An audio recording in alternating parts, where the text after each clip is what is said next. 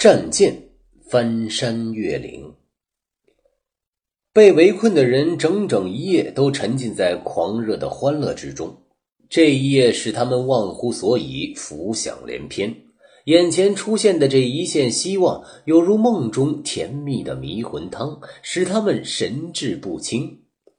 这些被围困的人在这天夜里，相信自己已得到拯救和安全。因为他们梦想着从现在起就会每星期有新的船只到来，而且会像这四艘，而且会像这四艘船上的士兵和口粮一样，能顺利上岸。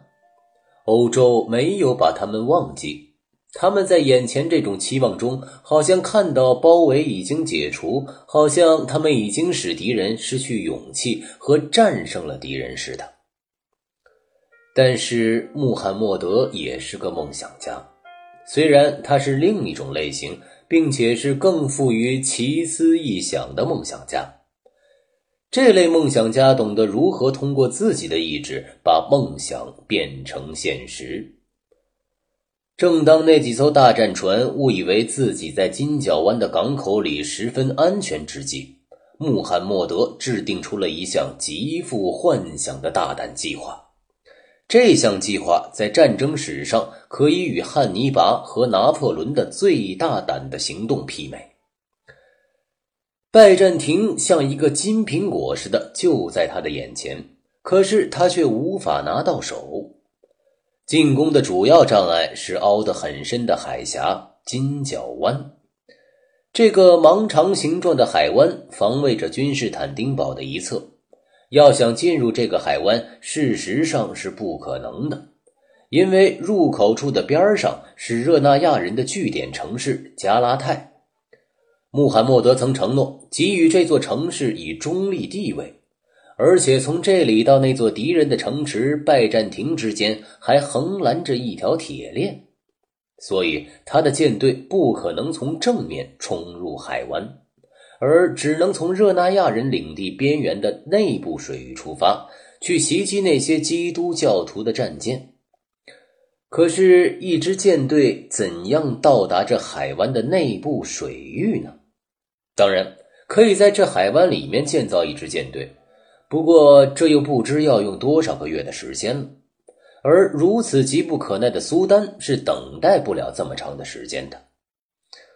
于是。穆罕默德想出一项天才的计划，把他的舰队从无法施展力量的外海越过峡角，运到金角湾里面的内港，即把成百艘的战船拖越过多山的狭角地带。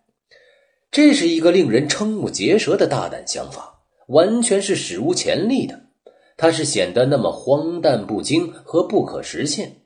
以致拜占庭人和加拉泰的热那亚人从来没有想到过会有这样一项战略计划，就好像他们之前的罗马人和他们之后的奥地利人没有想到汉尼拔和拿破仑的军队会神速地越过阿尔卑斯山一样。按照世间所有人的经验，船只能在水里航行，从来没有听说过一支舰队可以越过一座山。然而，正是这种把不可能的事情变成现实，才是一种精灵意志的真正标志。而且，人们总是从中发现一位军事天才。这种天才往往嘲弄那种按战争规则进行的战争，而是在特定的时刻不因循守旧、随机应变。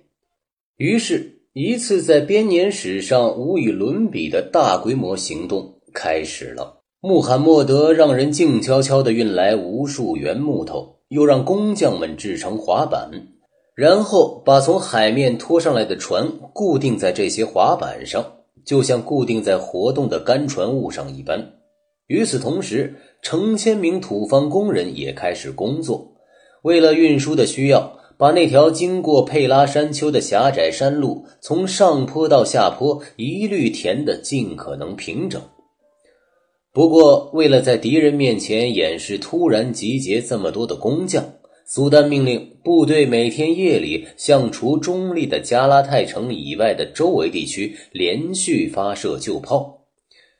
发射这些旧炮本身毫无意义，唯一的意义就是转移敌人的注意力，以掩盖自己的船只越过山地和峡谷，从一个水域进入到另一个水域。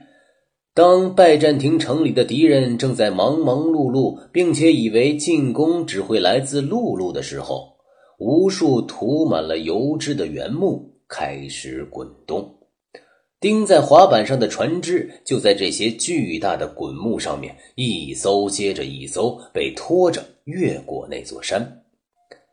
前面有两行数不尽的水牛拖着，后面有水兵们帮着推。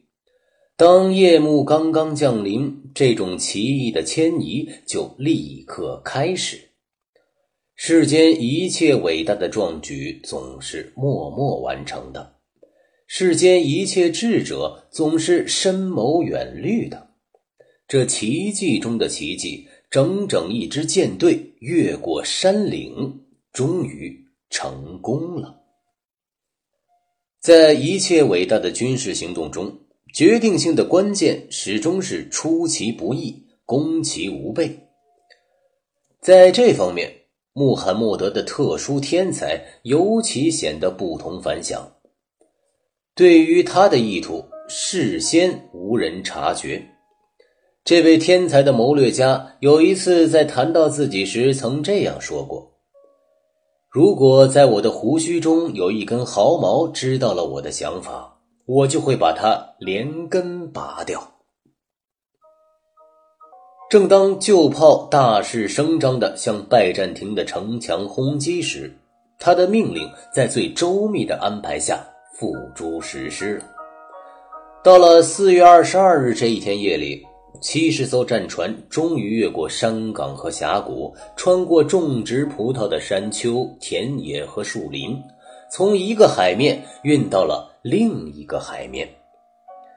第二天早晨，当拜占庭的市民看见一支挂着三角旗、载着水兵的敌人舰队，好像被神的手送来似的，在他们误以为无法接近的海湾中心航行时，他们还一直以为自己在做梦。他们揉着眼睛，还不明白这样的奇迹从何而来时。